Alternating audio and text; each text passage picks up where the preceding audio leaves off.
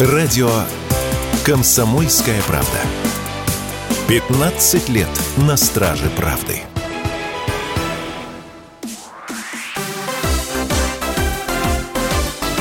Новости спорта.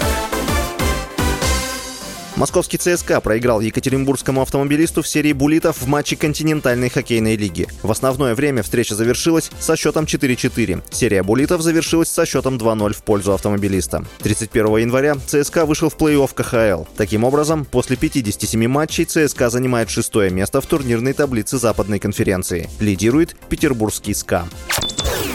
Российская теннисистка Екатерина Александрова проиграла латвийке Елене Остапенко в финале турнира в австрийском Линце с призовым фондом более 800 тысяч евро. Александрова, 21-я ракетка мира, уступила со счетом 2-6-3-6. Остапенко выиграла второй турнир WTA в этом году и восьмой в карьере. Остапенко, 12-я ракетка мира, получит более 120 тысяч евро призовых. Александрова – 76 тысяч евро.